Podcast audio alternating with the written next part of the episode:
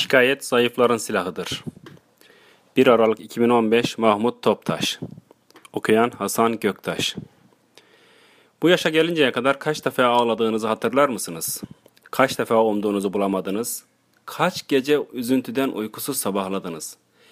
Evinizin yolunuzu bulamayacak kadar aklınızı kaç defa kaybettiniz?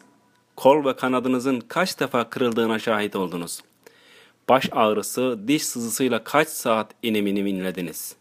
Böbrek taşı sancısıyla kaç gün kıvrandınız? Biz ayrılamayız dediklerinizden kaç defa ayrıldınız?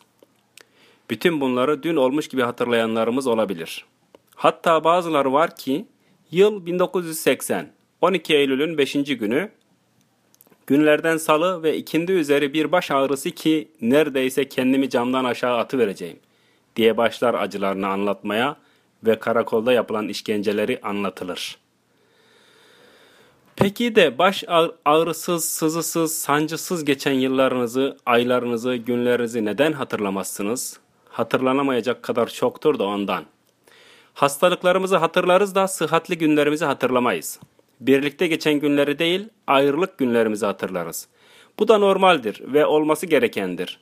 Çünkü hayatta asıl olan sağlıktır, hastalık gelip geçicidir. Birliktelik asıldır, ayrılık geçicidir.'' Güneşin 365 gün doğup batması asıldır. Güneş tutulması geçicidir. İnsanız. 365 gün doğan, bizi ısıtan ve ışıtan güneşin farkında olmayız, hakkında konuşmayız ama senede bir defa tutulan güneş daha tutulmadan dünya haber ajanslarını bildir insanları bilgilendirir ve güneşin kara yüzünü görmek için özel gözlükler bile satın alırlar. Hayatımız da öyledir. Köylerde, mahallelerde ve şehirlerde bir günde yapılan iyiliklerin binde biri kadar kötülük yapılır ama kötülükler haber olurlar, iyilikler ise haber olmazlar. Eğer bir gün iyilikler haber olmaya başlamışsa ülkenin battığını haber veriyor demektir.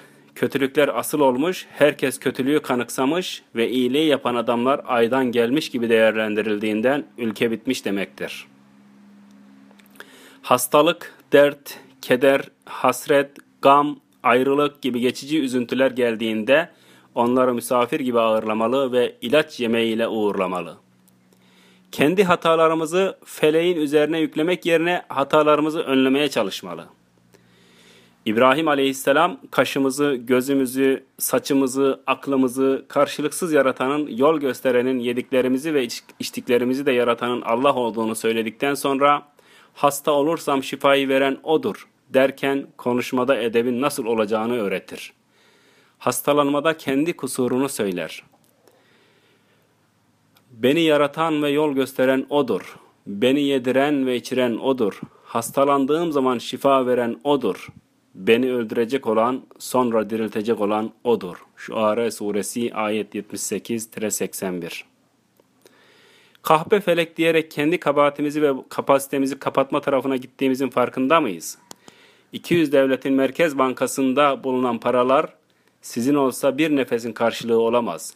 İsterseniz ağzınızı ve burnunuzu kapatınız ve bir dakika nefessiz durmaya çalışınız. Da Rabbin size lütfettiği nimetlerden sadece bir tanesinin kıymetini anlayınız. Mafyanın kaçırıp suya batırarak mal varlığını istediği zaman nefesin kıymetini anlamayı Allah nasip etmesin.